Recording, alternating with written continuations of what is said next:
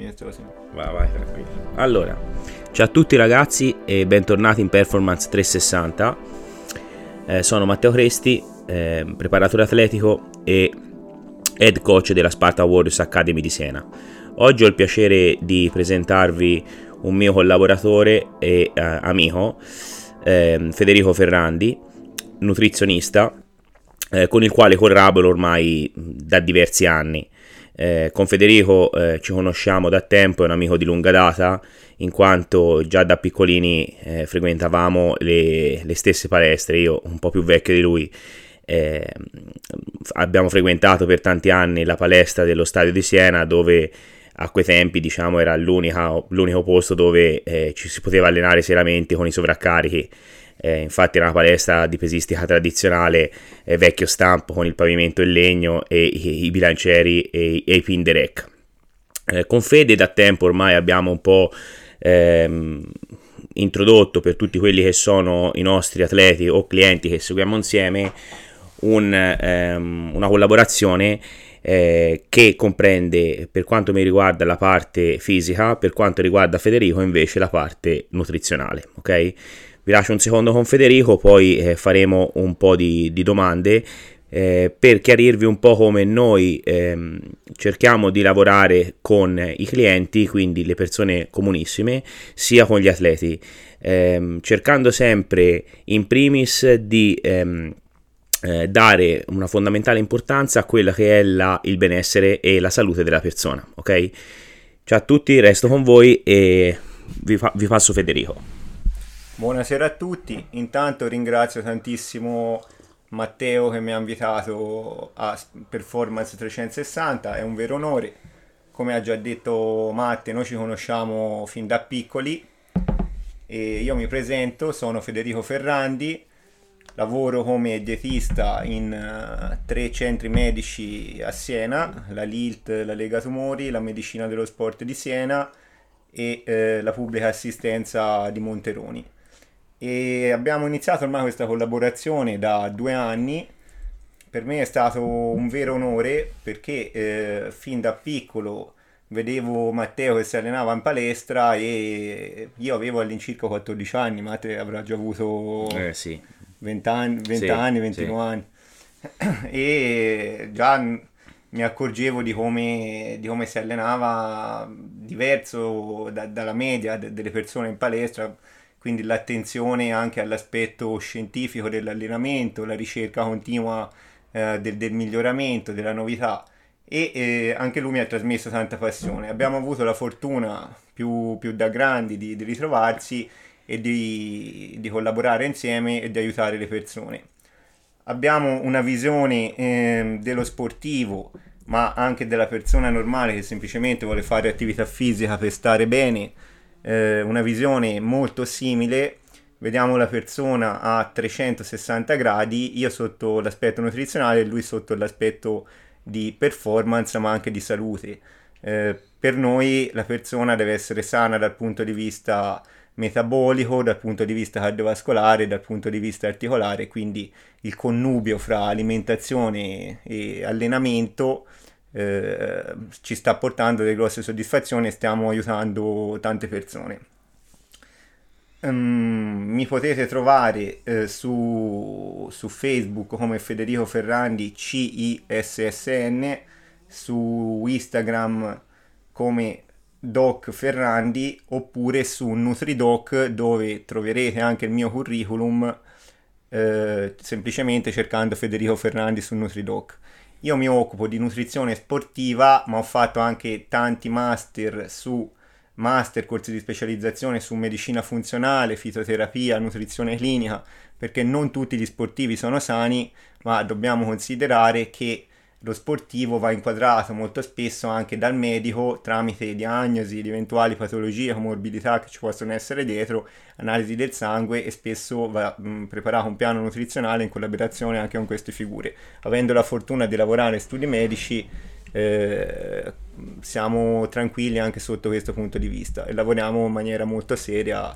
E, mh, sì, diciamo che fondamentalmente ehm, proprio perché eh, crediamo profondamente nella collaborazione tra più diciamo figure professionali eh, noi prendiamo ognuno il suo senza andare a eh, diciamo eh, intersecare troppo la parte dell'altro. Cioè esatto, ovviamente io con Federico se vedo che una persona secondo me ha bisogno di perdere qualche chilo in più oppure se un atleta ha bisogno di mettere un po' di massa magra ovviamente magari glielo comunico però eh, il, tutto quello che riguarda la parte nutrizionale io la tramando a lui perché ovviamente abbiamo delle figure professionali che si devono occupare di altro come giusto sia.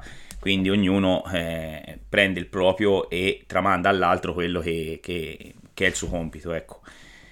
Ora a, a parte questo ehm, quello che a me mi interessava principalmente far capire alle persone era che ehm, ehm, la visione che ci accomuna secondo me è una visione di medio-lungo termine, nel senso che ehm, spesso ehm, negli anni mi sono accorto che tante persone partono con l'entusiasmo del fare la dieta, dell'allenarsi, di fare più di quello che riescono a fare, magari vedendo anche eh, me stesso proprio come persona che magari sono là che martello ormai da diversi anni, diversi decadi, sì.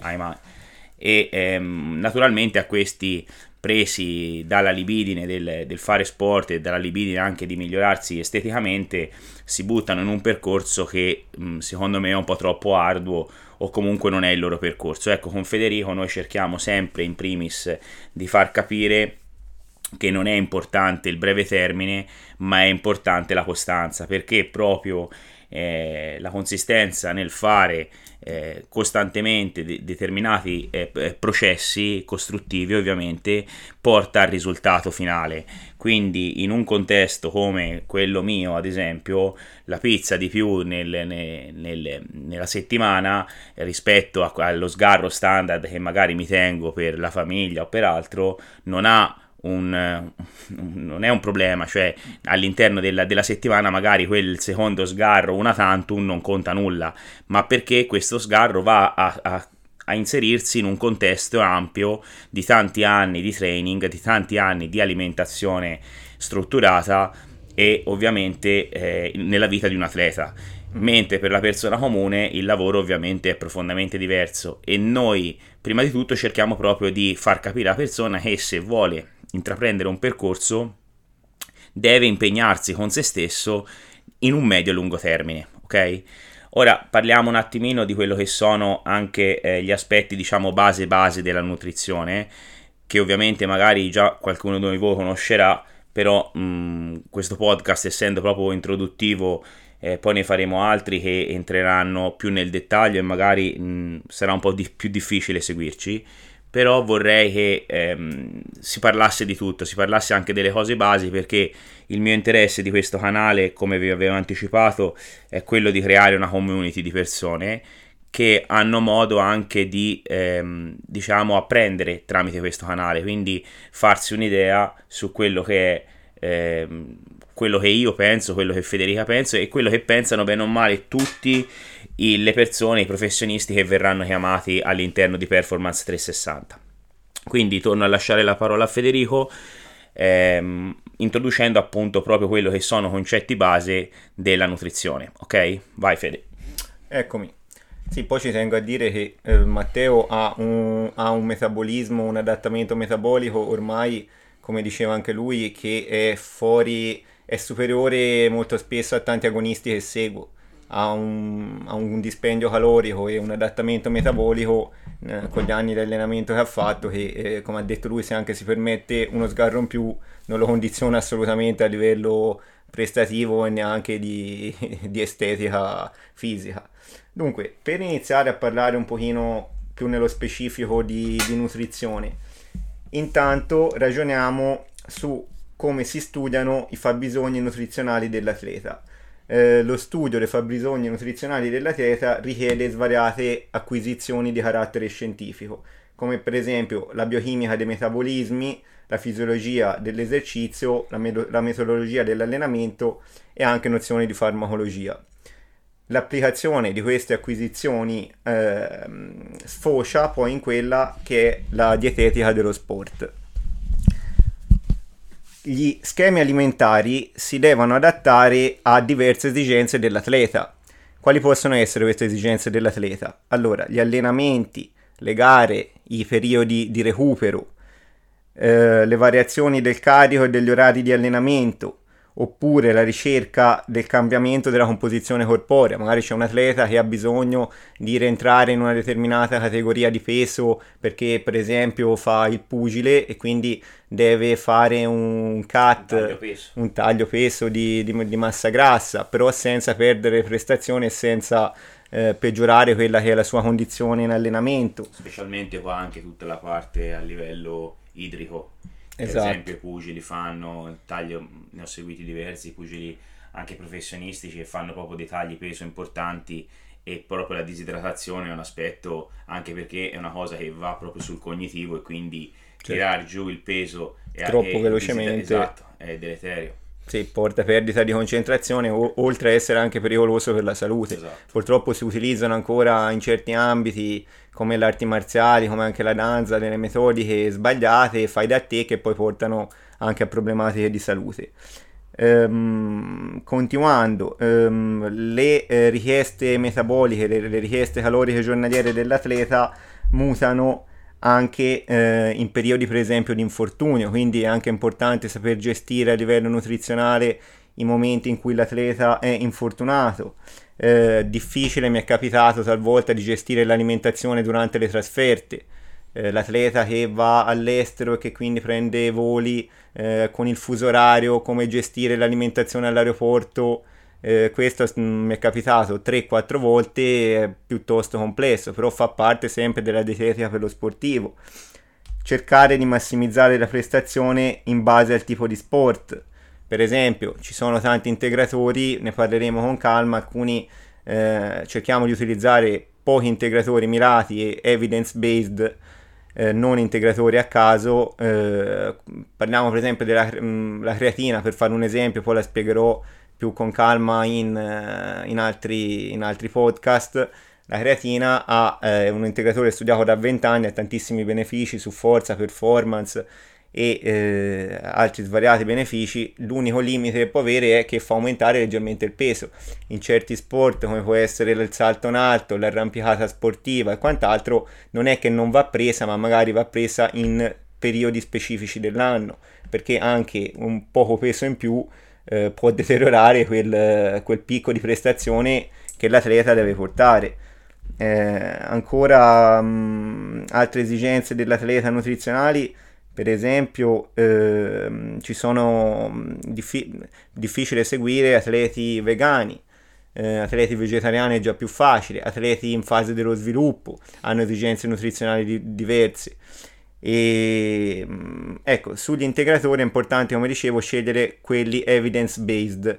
Gli integratori con più ricerca scientifica attualmente sono la creatina monoidrato, le proteine eh, del zero del latte idrolizzato isolate, gli amminoacidi essenziali, maltodestrina e sali minerali principalmente per gli sport di endurance, caffeina, vitamina D3 vitamina D3 che in realtà ormai non parliamo più di vitamina, cioè è una vitamina però ha un'azione ormai, ha un'azione ormonale.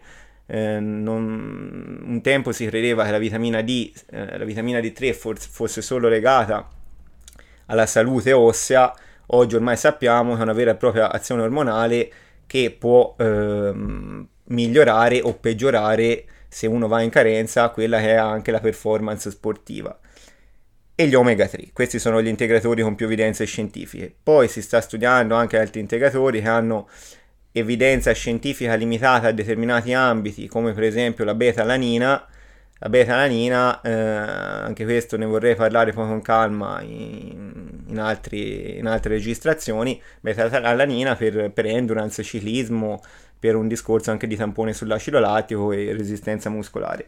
Poi glutammina, BCA, eh, HMB sono altri integratori dove invece le evidenze scientifiche sono Um, ci sono anche studi contrastanti. Leggevo l'altro giorno, Matte, uno studio, per esempio, su, sempre sull'endurance, dove i CPK prodotto dopo la performance in, in, due gruppi di atleti diversi, alcuni alimentati solamente con durante la performance con maltodestrine a diversa destrose equivalenza, quindi con carboidrati um, più o meno rilascio. Esatto, veloce. più o meno rilascio sì. veloce. Altri con carboidrati e BCA, per esempio questo studio non trovava differenze a livello di CPK e quindi di danno di recupero di danno muscolare. Sì. Però ci sono anche studi invece su BCA positivi. Quindi... Sì, infatti poi tutti gli studi il problema secondo me è sempre lo stesso, è, è su chi vengono fatti, qual è il campione festato, se esatto. dietro c'è anche la, una sponsorizzazione a livello esatto del, bisogna stare attenti a quali studi si leggono. Sì, sì, sì, io secondo me un grandissimo integratore ad esempio molto semplice è il bicarbonato che secondo mm. me è un integratore che specialmente se utilizzato, quindi se introdotto in una maniera intelligente, quindi in, con i giusti dosaggi, eccetera, eccetera, eh, proprio per l'effetto tampone, anche questo come appunto la beta-alanina, sia negli sport diciamo che possono essere tipo culturismo, quindi comunque tanto lattacidi, sia negli sport di endurance, ha un senso eh, per diciamo lo smaltimento proprio della fatica, ecco, durante quello che è, è l'attività sportiva. Ovviamente il bicarbonato, come anche ad esempio nel mio caso la creatina monoidrato, va preso intelligentemente perché sono due integratori che entrambi eh, possono dare dei seri problemi a livello gastrointestinale. Infatti io poi mi sono studiato negli anni, esatto. si parla veramente di decadi di anni fa, perché come diceva Federico la creatina è diciamo, stato il primo integratore, mi ricordo che un tempo si parlava anche di doping, che sì, era la creatina. Il CONI vent'anni fa sì, mi sembra, sì. giusto? Eh. E mm. niente, praticamente eh, l'ho sempre utilizzata tanto, tra l'altro la tengo a dei dosaggi ovviamente bassi, ma la tengo per tanto tempo perché non ha un senso fare un carico, uno scarico, poi io da quando ho intrapreso la dieta vegetariana ancora di più ha un senso la creatina perché ovviamente non la trovo in tanti alimenti. Però è un integratore che per il novizio diciamo io lo consiglierei eh, in modo abbastanza oculato perché comunque c'è da starci attenti perché appunto eh, specialmente se non c'è un buon protocollo d'assunzione si rischia che la creatina poi vada a finire il water ecco, andando esatto. a creare un sacco di problemi alla mucosa intestinale, ai villi intestinali eccetera eccetera giusto, quindi giusto. le cose anche qui vanno fatte con una persona che comunque eh, è a conoscenza di quello che fa ecco no? che apro il primo studio purtroppo gli studi ragazzi su, ne parleremo magari, ci farò anche un podcast io da solo su queste roba qui che sono mie, diciamo, mm, ragionamenti, miei pensieri. Gli studi come i libri hanno un senso se contestualizzati in quell'ambiente dove vengono scritti, cioè se io prendo atleti di, di, livello di elite, magari quello studio può avere un senso se è fatto su, sugli atleti di elite, ma poi quello studio andrebbe riportato sulle persone comuni.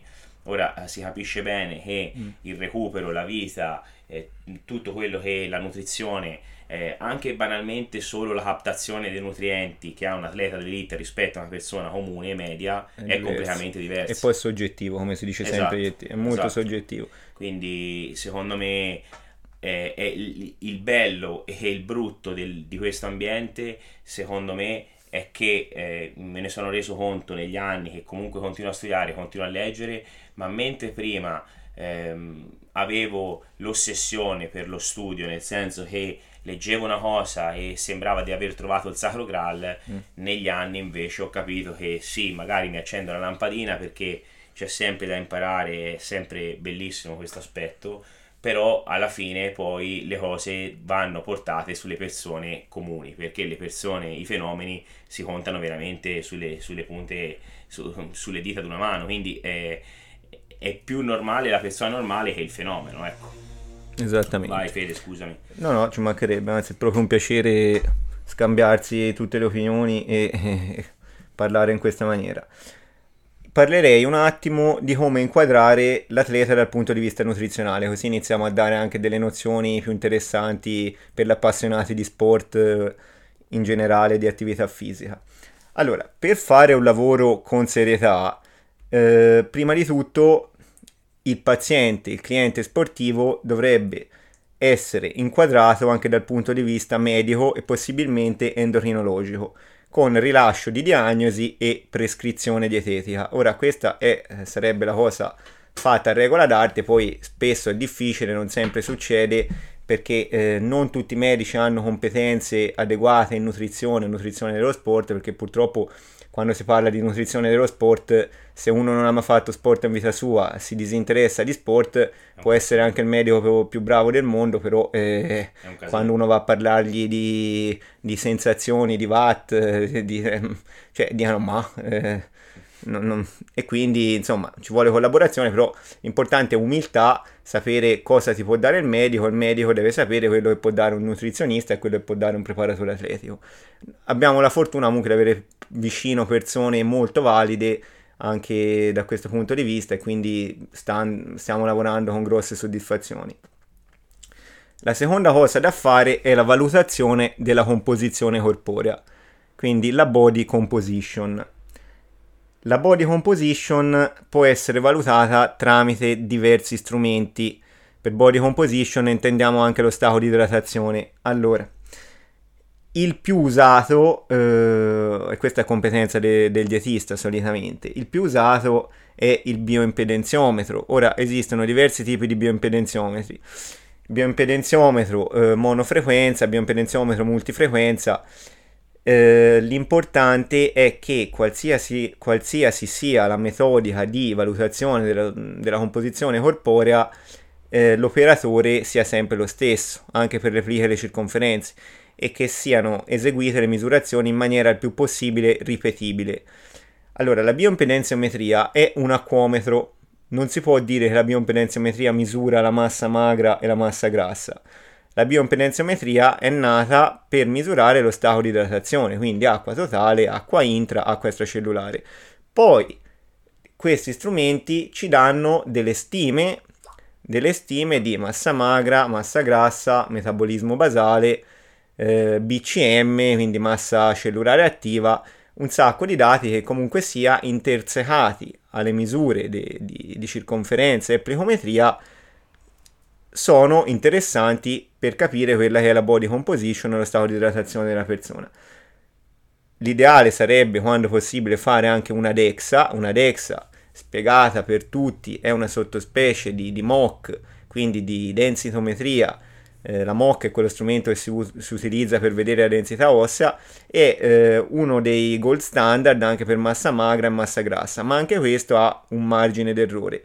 Dicevo, la bioimpedenziometria ci stima il metabolismo basale, però per avere un metabolismo basale il più possibile preciso sarebbe opportuno fare una calorimetria indiretta, però parliamoci chiaro, la, la calorimetria indiretta ehm, è uno strumento che ehm, come tempo di esecuzione può durare um, una ventina di minuti. Ora, se si inizia a fare DEXA, calorimetria, magari adip- adipometro per vedere lo spessore delle cute, plicometria, circonferenze, una visita dovrebbe durare eh, tre ore e mezzo e, e quindi eh, si può fare solamente a soggetti d'elite, mm, soggetti a un certo livello che sono anche disposti a pagare delle cifre molto più alte della media, perché si capisce bene, sono tante, tanti strumenti, gli strumenti costano e il tempo è quello che... Quindi si cerca di fare anche misurazioni semplici, bioimpedenziometria, applica circonferenze, poi volendo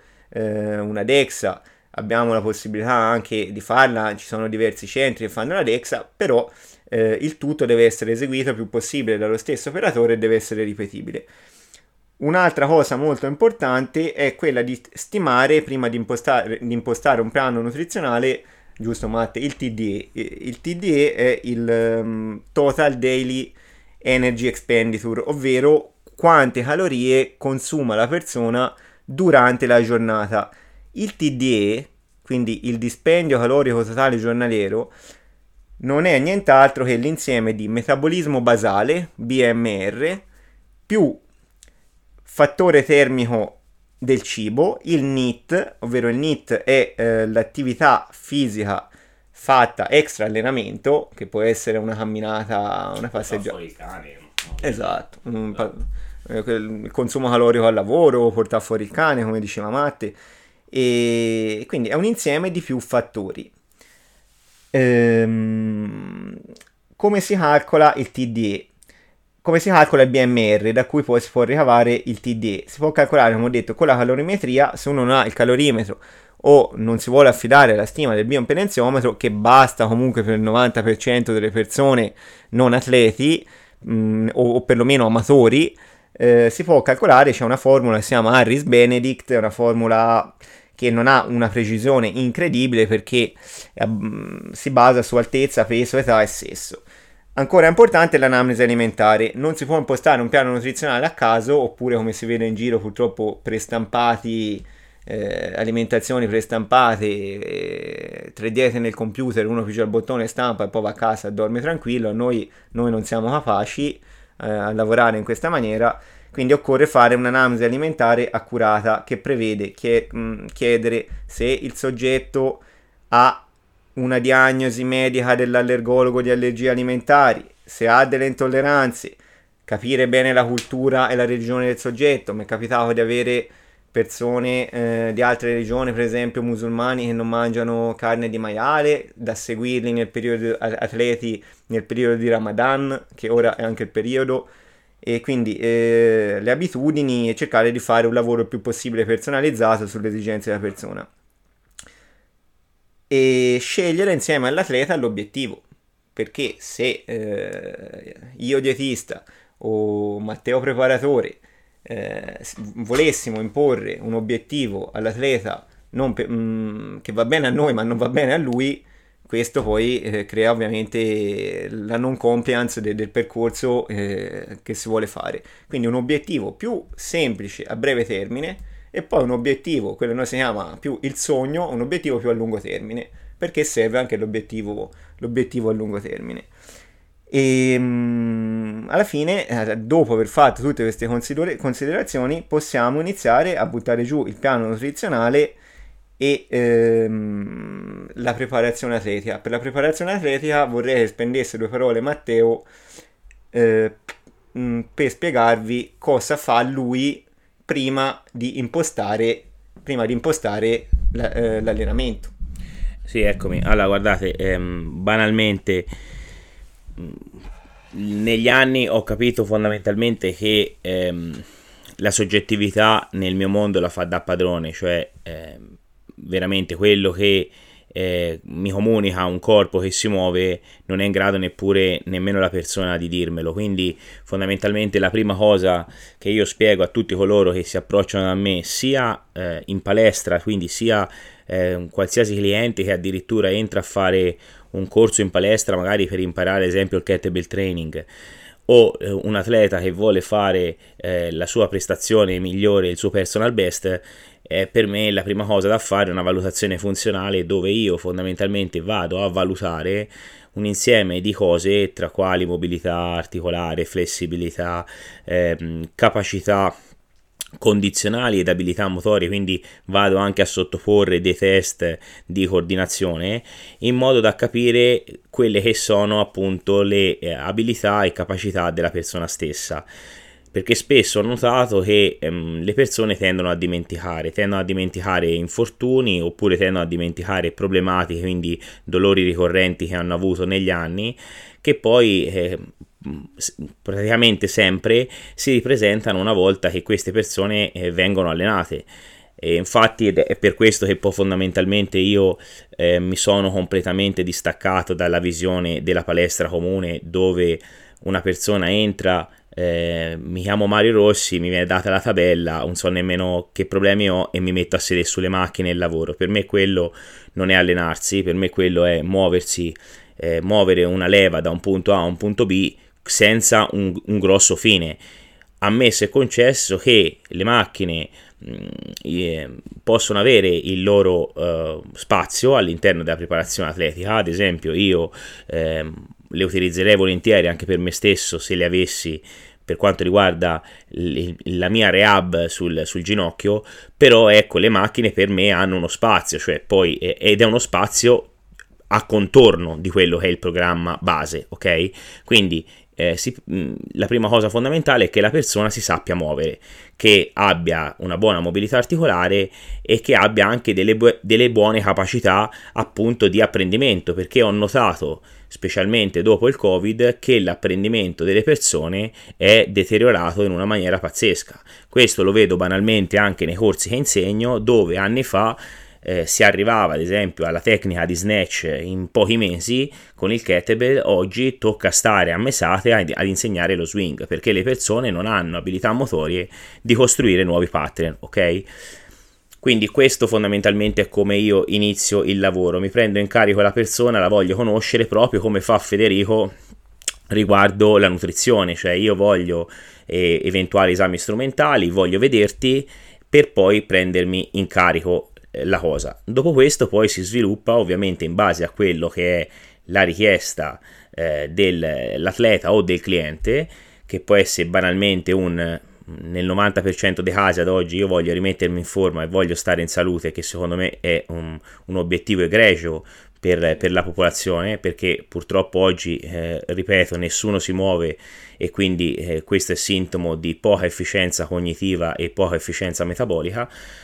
Oppure può essere io sono atleta, voglio fare il mio personal best in questa attività. Eh, ho seguito atleti praticamente di ogni disciplina, quindi da questo punto di vista sono anche fortunato perché da me nel tempo, non essendo mai entrato a far parte di alcune società, eh, avendo sempre lavorato fondamentalmente come preparatore freelance, io sono sempre stato chiamato da atleti privati che avevano reali bisogni quindi un po' come fanno gli atleti di college con i preparatori atletici quando devono fare eh, determinate selezioni per poi entrare nella squadra, quindi il risultato nel mio caso o lo porto o se non lo porto eh, è un problema grosso e quindi ho avuto la fortuna di conoscere tanti sport eh, e da questo punto di vista eh, mi hanno aperto tante ovviamente eh, visioni.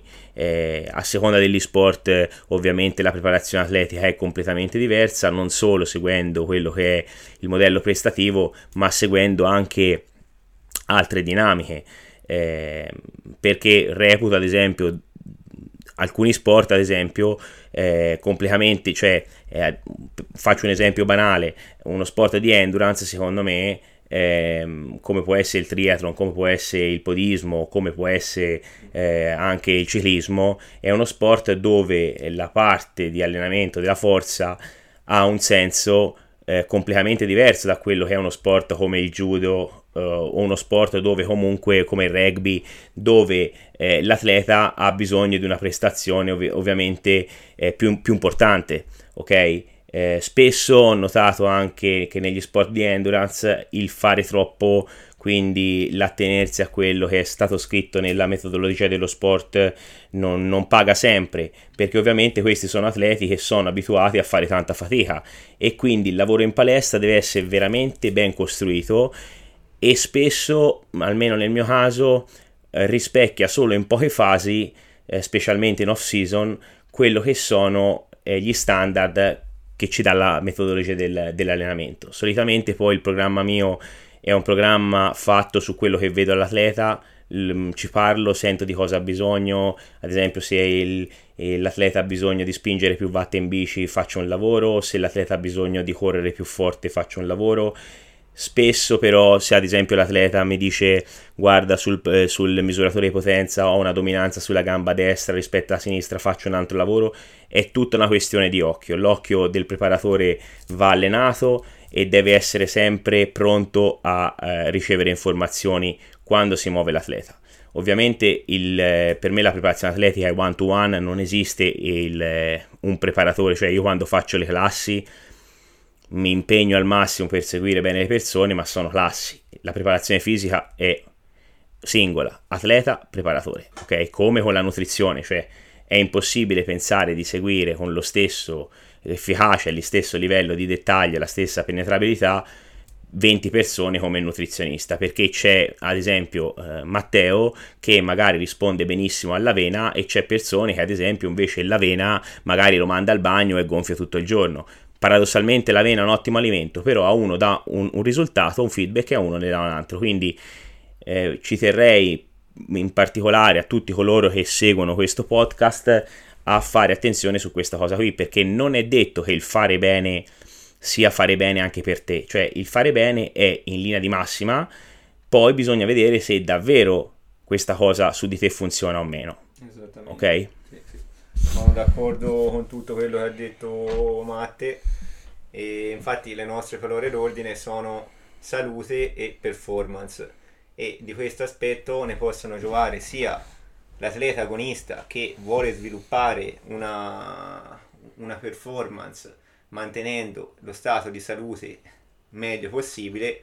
Ora parliamoci chiaro, l'agonismo eh, fatto a alti livelli sul lungo termine deteriora, si aumenta lo stress ossidativo, si deteriorano prima le articolazioni e quindi l'obiettivo è mantenere il miglior stato di salute. Se lo sport agonistico sul lungo termine faceva bene, non c'era il dietista sportivo, non c'era il dello sport e si, non si era neanche forse qui a parlare di queste cose. Però anche la persona che semplicemente inizia ad allenarsi rispetto a fare solo perché ora le persone prendono le cantonate, no? Le cantonate, per esempio, mi arrivano eh, con una lista di 20 integratori, oppure che vogliono fare solo sovraccarichi senza fare aerobica.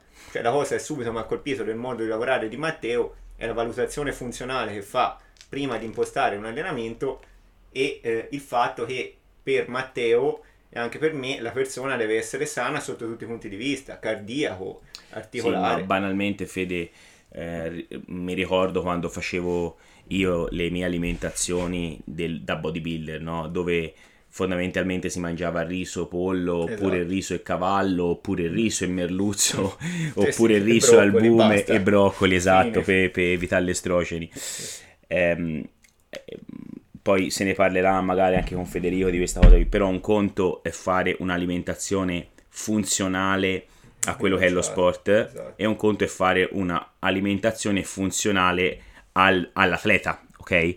Come mai secondo me il nutrizionista è fondamentale? È fondamentale perché il nutrizionista ti fa una dieta variegata eh, che ovviamente non guarda solo i macro ma guarda anche i micro nutrienti, ok? E quindi fondamentalmente eh, tutela anche quella che è tutta la flora batterica intestinale, che è una cosa ad esempio che io con il bodybuilding avevo devastato, quindi non ero più in grado di mangiare ad esempio un piatto di pasta che avevo fondamentalmente delle intolleranze, intolleranze create dal fatto che non la, l'avevo bandita da anni, ok?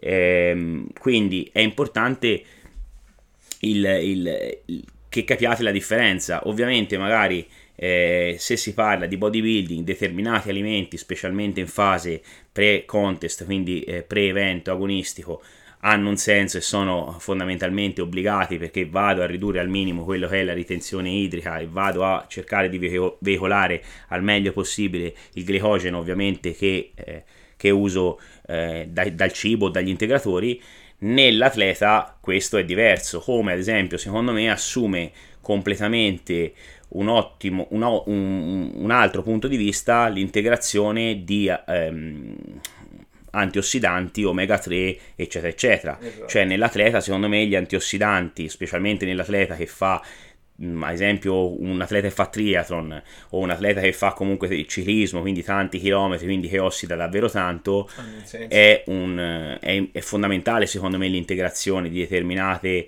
eh, vitamine o determinati anche fitoterapici che aiutano a smaltire i radicali liberi perché? Perché ovviamente lo scopo del radicale libero è quello di abbassare un po' l'infiammazione e cercare di mantenere, esatto, mantenere comunque uno stato di infiammazione giusto all'interno del, dell'organismo. Esatto, okay? l'omeostasi. Esatto, l'omeostasi.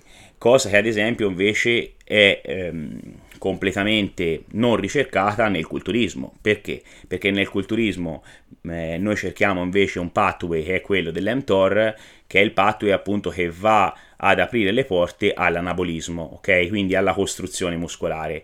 Ricordiamo che questo pathway sembra quello che tra l'altro purtroppo è anche all'interno del, della crescita di tumori maligni. Eh, perché comunque è una, un, diciamo nel bodybuilding no, quello che si cerca di, di, di forzare è una, um, una replicazione, un, un, un, aumento di risposta a livello cellulare appunto per andare a fare quella che è ipertrofia eh, muscolare, ok? E quindi magari assumere determinati, sì sì poi ti passo la, la, la parola, determinati integratori specialmente ad esempio a ridosso dei workout nel bodybuilder può avere l'effetto contrario, cioè abbassare l'infiammazione muscolare e quindi abbassare un po' come fanno i fans dopo l'allenamento, cioè abbasso l'infiammazione e quindi non creo, esatto, non creo adattamento. Esatto Nel, negli atleti di endurance invece è un po' diversa la cosa perché si cerca di mantenere più un'omeostasi perché appunto il, l'allenamento solitamente degli atleti che fanno endurance e ultra endurance è talmente alto che ovviamente eh, si ricerca diciamo non più questo adattamento ma si ricerca che la prestazione, l'allenamento successivo ci sia e per, per cercare proprio di, di, creare adattamento sulla prestazione, ok? Esattamente, se no l'infiammazione sarebbe talmente alta che la prestazione successiva sarebbe, sarebbe deteriorata. E visto che Matti ha iniziato a parlare di macro, io direi è già tanto che, che parliamo. Eh, si introduce brevemente i macro, anche per curiosità, per curiosità di tutti, e poi continueremo sì, con i, po- i, prossimi podcast. Con i prossimi podcast, magari sì, su qualche integratore, sì, sì, a voglia. qualche specificità. Magari 10 minuti più. 10 minuti, sì, sì. Allora, dunque, i macronutrienti, allora, intanto i nutrienti si dividono in micro e macronutrienti. I micronutrienti, come ha già detto Matteo, non mi, non mi dilungo, sono, hanno, sono vitamine, sali, minerali e hanno un'azione cofattoriale, coenzimatica, quindi immaginate come dei piccoli ingranaggi eh, che sono queste vitamine, sali minerali, che permettono di far funzionare tutte le reazioni biofisiche eh, nel, nel, migliore dei modi. Quindi anche una carenza di determinati eh, micronutrienti, come può essere una carenza di ferro, una carenza di vitamina B12, di vitamine del gruppo B, quindi nel, nel vegano, può portare degli scompensi e quindi poi un deterioramento, un deterioramento della performance. I macronutrienti, eh, che sono quelli che poi alla fine apportano le calorie, che oggi si parla praticamente quasi solo di calorie, già eh, Matt ha fatto un discorso interessante su, sull'intestino, eh, sull'infiammazione, quindi sì, sono importanti le calorie, ma dobbiamo stare molto attenti da dove Provengo. arrivano queste calorie. Eh sì. Perché se si guarda solo pre, eh, prendere peso, perdere peso, vanno bene sì le calorie, però per esempio il carboidrato ha un impatto diverso rispetto a un grasso. Poi anche il grasso dipende da che tipo di grasso. Il carboidrato va a stimolare eh, la produzione di insulina, però per andare eh, in ordine, dunque i carboidrati hanno, ci danno come energia 3,75 kcal per grammo, che poi per comodità spesso viene arrotondato, vengono arrotondate a 4. I carboidrati si dividono in semplici e complessi. I carboidrati complessi sono eh, pasta, riso, pane, pseudocereali, eh, quindi miglio, grano saraceno, amaranto. Questi sono carboidrati complessi. La, mm, cerco di spiegarlo in maniera semplice. I carboidrati complessi rilasciano glucosio in maniera più lenta rispetto agli zuccheri semplici. Quindi mandano zucchero nel sangue, avendo dei tempi di digestione più lunghi, zucchero nel sangue con gradualità se sono ricchi di fibra e hanno più fibra, ancora più, eh, più lento sarà eh, l'inviare questo zucchero al sangue. I carboidrati semplici sono invece miele, marmellata, sono tutti gli zuccheri che ci danno energia per breve tempo, eh, ma, eh, ma, immediata. Poi o, potremmo parlare anche di carboidrati, anche se non, non esiste il termine, semicomplessi, per esempio le maltodestrine che si nominavano prima per il ciclismo, per l'endurance, che sono caratterizzate dalla DE, questa destrosa equivalenza, eh, sono a cavallo fra il, lo zucchero e il carboidrato complesso e sono formulati per rilasciare eh, glucosio in maniera modificata da, eh, dalla destrosa equivalenza, quindi per un certo tipo di sport... Dalla chimica. Dalla chimica, esatto. Fondamentalmente. Sì, dalla chimica, dalla chimica de, de, de, della molecola. Allora, in una dieta mediterranea sana, poi ci sono diversi tipi di, tipi di alimentazioni. Eh, a me piace molto, ehm, non amo le diete prive di carboidrati o a bassissimo contenuto di carboidrati, soprattutto non le amo protratte per troppo tempo perché questo può portare a, lung- mm, a lungo andare anche a uno stallo metabolico. Eh, secondo me la persona non deve non mangiare carboidrati per dimagrire, ma deve fare movimento si sente dire eh, in continuazione l'alimentazione è l'80-70% e eh, l'allenamento è il 20-30%. Io non sono mai stato d'accordo mm, su questa cosa, secondo me è un 50 o 50. In un atleta come Matteo che si allena, che si allena eh, tante ore a settimana, per esempio, eh, sicuramente l'impatto dell'allenamento è quasi superiore all'impatto dell'alimentazione. Certo. Comunque, diciamo eh, un 50 a un 50. Che funzione ha il carboidrato? Il carboidrato è un combustibile, quindi si utilizza, eh, si utilizza quando facciamo attività fisica e viene stoccato eh, nel fegato e nel muscolo come eh, riserva di glicogeno. Questo glicogeno poi, quando lo zucchero nel sangue si abbassa, quindi quando scende la glicemia, viene ripreso per ridarci nuovamente energia. Sono fondamentali i carboidrati per gli sport eh, stop and go, come può essere calcio, pallacanestro, per gli sport ad alta intensità come la pesistica olimpica. Lì, per il culturismo, ad esempio. Per il culturismo, esattamente. Ma anche per gli esercizi ad intensità variabile, per gli sport ad, ad intensità variabile, non per gli esercizi. Come può essere il ciclismo. Questa è una cosa che mm, mi spiegò Matte Ehm, sì, poi magari ci faremo un po'. Ci farà un po' di aggiuntivo. Cioè, anche sull'uso del Super Sapiens. Eh. Sul Super Sapiens essere sì, provato. Sì, sì, comunque il fatto che, per esempio, nel ciclismo, eh, nel ciclismo, quando uno raggiunge dei watt molto alti, ma anche nella corsa, dappertutto, eh, per tenere quei watt, anche se la prestazione è una prestazione di endurance che dura tanto tempo, però per tenere watt alti come per sollevare grandi pesi, eh, sì, il carboidrato serve. No... E poi serve, diciamo, è una risposta che quando c'è la chiamata, cioè che ce lo devi trovare quel, quel mm. nutriente, quindi diciamo è proprio mm, sentivo appunto dei podcast anche proprio riguardo il ciclismo, cioè te non puoi andare a fare benzina quando hai la benzina finita, cioè te esatto. devi fermarti prima. In questo senso vuol dire che te devi rifornirti di appunto eh, zuccheri fondamentalmente, di, eh, quindi deve avere a disposizione appunto eh, glicogeno per poter fare una prestazione che richieda alta intensità. Esatto. Noi mh, sì, sì. poi mh, si farà un podcast su Super Sapiens perché ho scoperto delle cose alquanto strane e anche queste sono son cose eh, simpatiche da, da dire però ecco mh, guardando proprio grafici del Super Sapiens mi resi conto che eh, fondamentalmente quando aprivo il gas eh, il consumo, cioè la richiesta di eh, glicogeno, eh, quindi di zuccheri, era veramente alta, ok? E, e quindi questo eh, implica che se io devo andare a fare una gara dove l'impegno è comunque alto, ad esempio eh, gare in circuito oppure gare su pista, eccetera, eccetera, dove fondamentalmente lavoro eh, sulla soglia an- aerobica, anaerobica,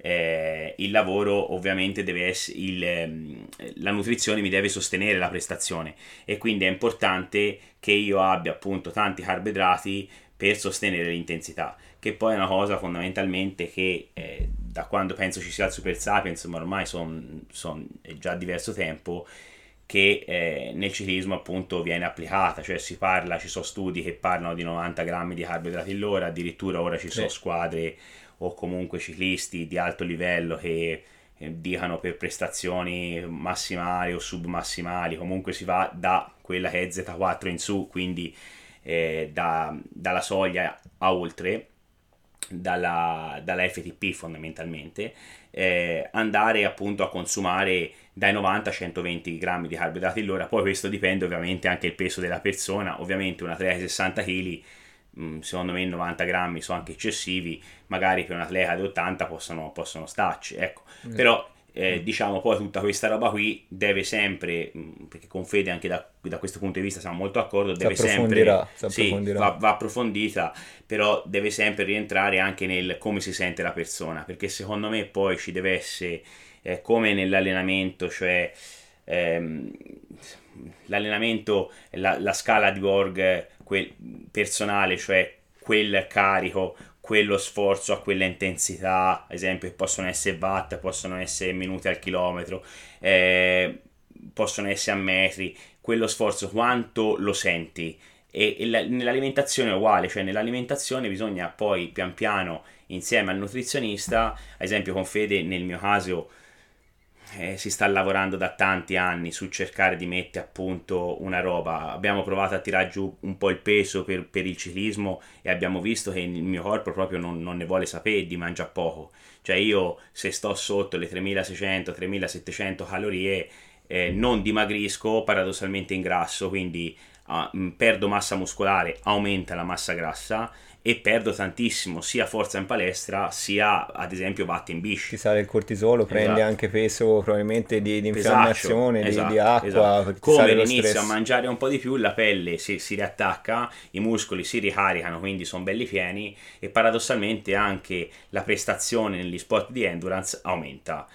E poi è fondamentale capire che appunto nel mio caso che mi alleno eh, minimo 20 ore settimanali l'apporto nutrizionale è fondamentale per il recupero, perché comunque esatto. anche nei giorni che te mh, ti alleni meno, cioè io ho dei giorni dove fondamentalmente faccio recupero attivo, che può essere ad esempio o la camminata lunghissima col cane, oppure faccio un po' girare le gambe su rulli magari Z1, eh, la parte comunque nutrizionale deve essere sempre a sostegno, cosa vuol dire? Che mi prepara il giorno successivo, dove magari devo rilavorare in palestra o spingere in bici.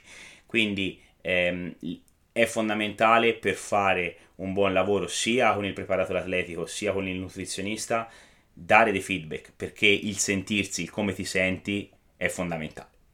Cioè perfetto, non, c'è altra, non c'è altra strategia, ecco. Perfetto. Io finirei le ultime cose velocemente sui macro, che poi magari ci torneremo uh, più sì, avanti sì. con calma. Sì, per quanto riguarda il recupero post esercizio è fondamentale. Noi facciamo attività fisica.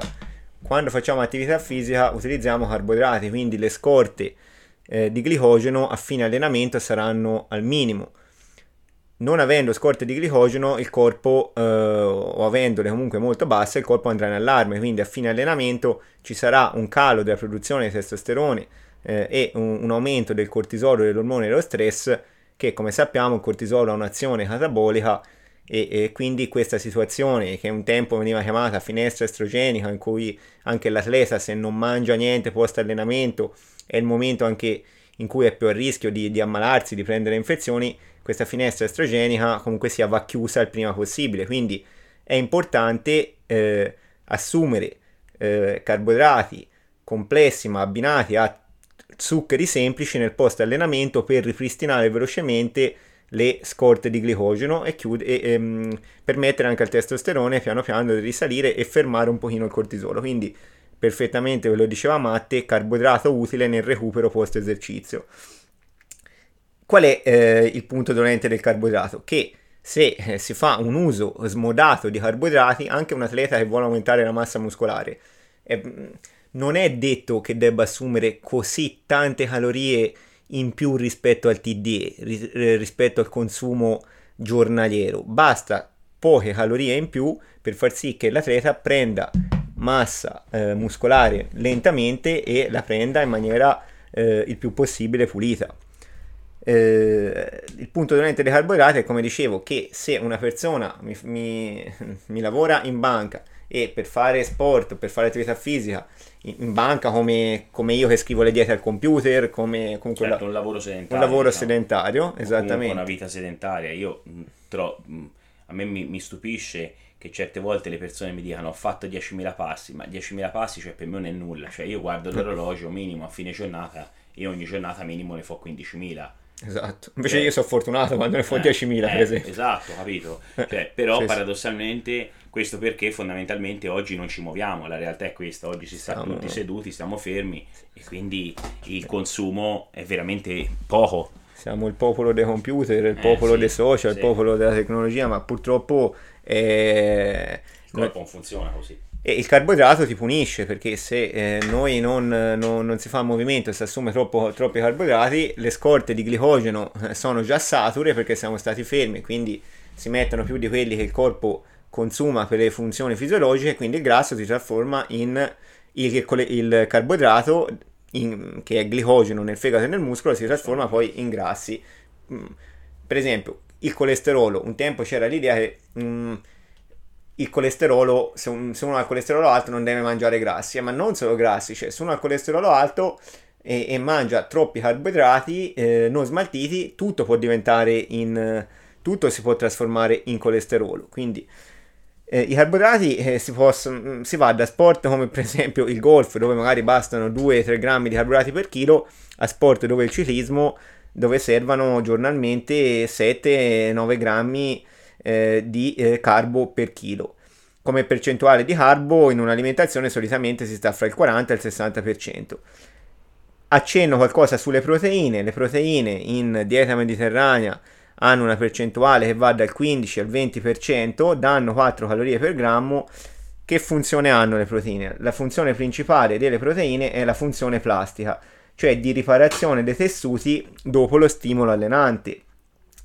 In sport di, en- in, in sport di endurance come il ciclismo, il 3-5% eh, di proteine vengono bruciate. Si stima circa 20 grammi di, eh, di, di azoto di proteina bruciata per due ore di allenamento e servono per lo sviluppo, come abbiamo detto, della massa muscolare in atleti di potenza. E una cosa che ci tengo a dire sulle proteine, non ha senso mangiare mezzo chilo di bistecca se uno mangia la carne o mezzo chilo di tofu se uno è vegetariano in un, in un unico pasto, perché nella persona, nel soggetto, eh, nel soggetto natural, nel soggetto normale che si allena, il corpo non è in grado di assorbire più di 50 grammi circa, poi dipende un po' da, dalle dimensioni della, corpora, dalla corporatura della persona, più di 50 grammi per pasto. Quindi proteine, mi raccomando, poche e ben distribuite. Per evitare eh, catabolismo e per evitare di andare incontro a quella che si chiama come diagnosi medica sarcopenia, il minimo per coprire il turnover proteico giornaliero è di 0,75-0,8 grammi per chilo di proteine. Però eh, già nell'anziano in certi casi si arriva anche a un grammo punto 2 per chilo. Nell'atleta si tende ad arrivare fino a 2 grammi per chilo di proteine. Cambia un po' dal tipo di sport ovviamente. magari parleremo anche di questo nella prossima puntata. E poi nella prossima puntata si parlerà anche di questo. Vado avanti, concludo, fo- faccio un piccolo accenno sui lipidi, sui grassi. I grassi danno 9 calorie per grammo, eh, solitamente devono coprire il 25-30% del fabbisogno calorico giornaliero. Per esempio, per un atleta che fa sport di potenza, magari basta un 20-25% per prediligere la quota di carboidrati. Per un atleta che fa resistenza, eh, si può arrivare anche a un 35 e anche a volte oltre di grassi. I grassi non sono tutti uguali, ci sono i grassi saturi che eh, non devono superare il 10% in teoria del fabbisogno eh, totale dei lipidi e, e, invece dobbiamo prediligere grassi polinsaturi di cui parleremo nel dettaglio prossimamente come grassi omega 6 e omega 3 che dovranno avere un giusto rapporto e ci tengo anche a dire però che i grassi saturi non sono comunque da demonizzare. Esatto. Non sono da demonizzare. 10 grammi di burro una mattina in una persona che fa sport, soprattutto anche che fa eh, endurance, quindi resistenza, non sono un problema, in quanto anche un po' di colesterolo, a parte che il burro contiene anche vitamina D, quindi cioè, i, i, cioè, i, grassi, i saturi spesso sono quelli che contengono un pochino più vitamina D. È vero che... Sì, anche per l'aspetto ormonale proprio, infatti, come si dice, si è sempre detto. Come si è sempre detto, vero Matte? Cioè, il colesterolo, il colesterolo ha una funzione strutturale, è nelle membrane cellulari, eh, è precursore degli ormoni steroidei esatto. e, e, quindi è fondamentale avere anche una quota di grassi saturi. Sì. Eh, io ringrazierei tutti che ci hanno, sì, ci hanno ascoltato, hanno avuto tanta grazie, pazienza. Esatto, grazie di tutto.